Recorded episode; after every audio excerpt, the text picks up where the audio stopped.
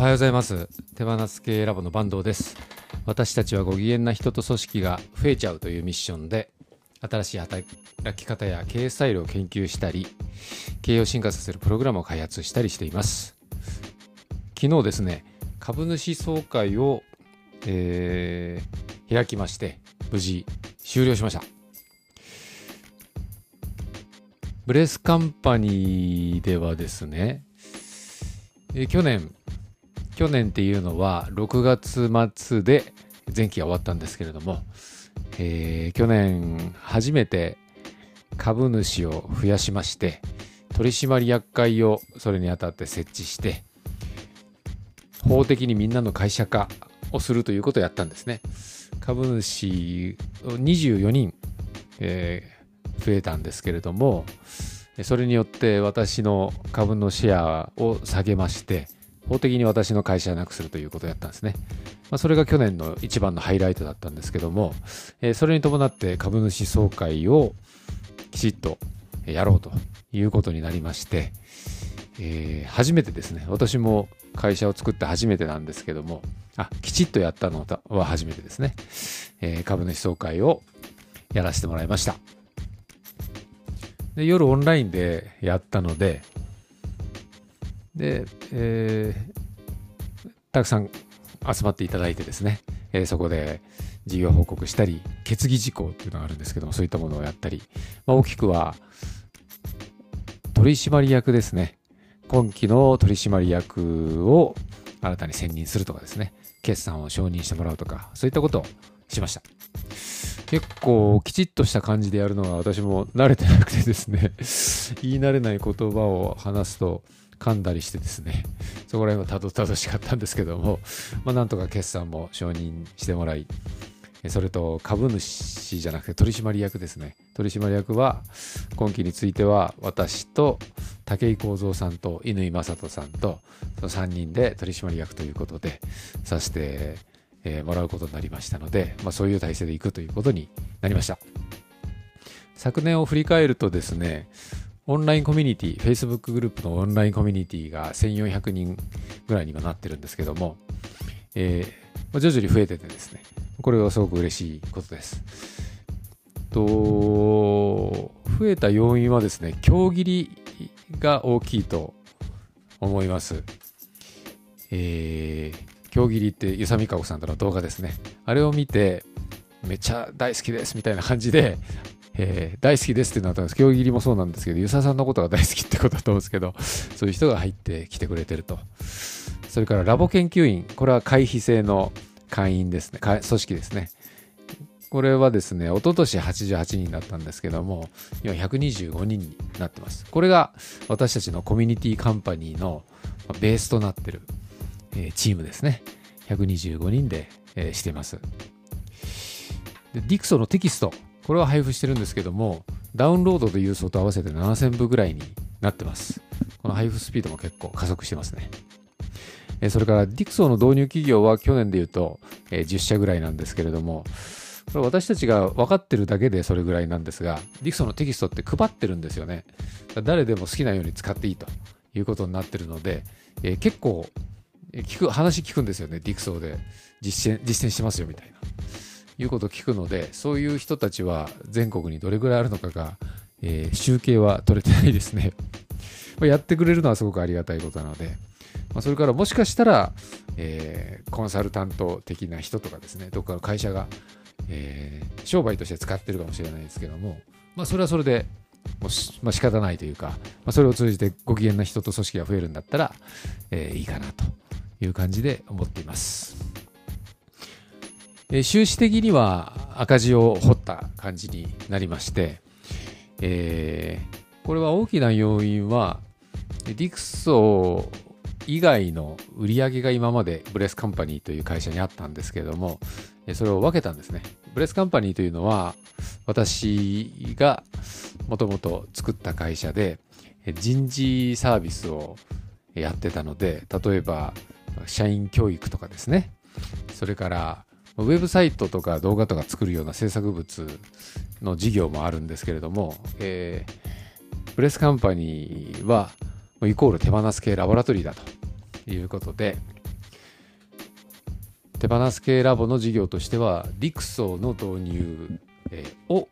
メインにするということでそれ以外の売り上げはきっぱり分けようということでですね。そうしたのでその分の売り上げは減ってるという感じになります、まあ、今は、ま投資機関というか新しい会社を作ってるスタートアップのようなものだと考えているので、えー、赤字になるのは心は心苦しくはあるんですけれども、まあ、その分増資していただいたおかげでですねキャッシュフローキャッシュフローですねキャッシュフローって言っちゃいましたけどキャッシュフロー的には成り立っているので、えー、今期ですね、えー、うまく黒字化ができればいいなと思っています。昨年度はですね、ゆさみかこさんとの番組が始まったり、それから、たけちゃんですね、武井幸三さんをナビナビゲーターとする手放し自分ラボラトリーという刑塾が始まったりしてですね、新しいことがスタートして、それが今年さらに形になってくるな、なってくるといいなと思ってます。で、今年は特にですね、ディクソープロというサービスですね。ディクソープロというのは、ディクソー、ディクソは意思決定の仕組みを変えると、組織の OS を変えるっていうことなんですけども、それに会計の仕組みをガッチャンコさせてですね、それによって自立分散の事業推進を加速するという、そういう仕組みなんですけども、ディクソプロというのをメインにしていきたいと思ってます。で、これはですね、相当破壊力があると思ってるんで、会計の仕組みはですね、プロフィットファーストって言うんですけども、えー、これをラボにも導入してですね、ラボの中でも実践しながら、いろいろな会社さんに応用して、うまく導入できるようにさらになっていきたいなと思ってます。この会計の仕組みプロフィットワーストっていうのはですね、利益が出てる、利益が安定して出るビジネスモデルに特に有効なんですよね。逆に赤字基調のえモデルにはですね、なかなか難しいんですけれども、まあ、それを、まあ、ラボって今、えー、赤字ベースなんで、まあ、その状態でもうまくはめられるようにするとですね、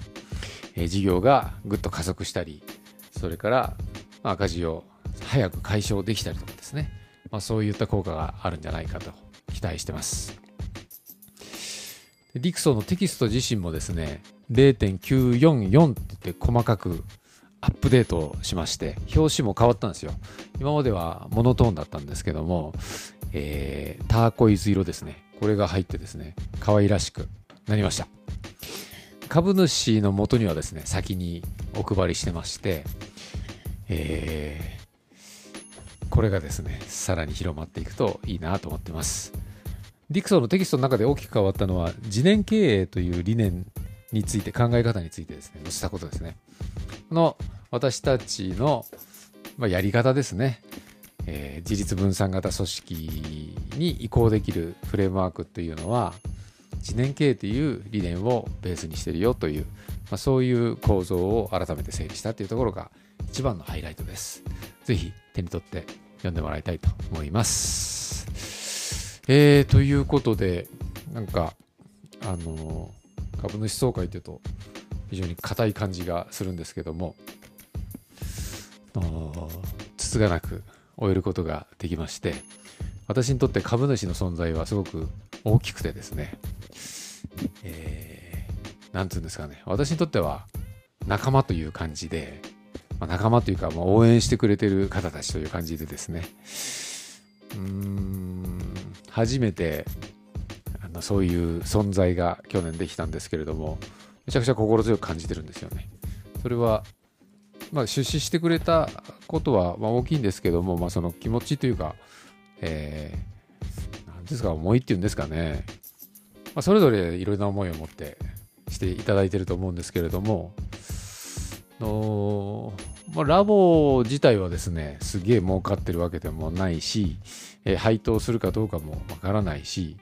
株価も上げないって言ってるんで、経済的メリットが基本的にはないんですよね。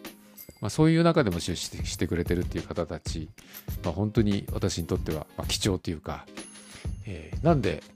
わざわざしてくれるんだろうって、ま、こちらからお願いしといてなんなんですけども、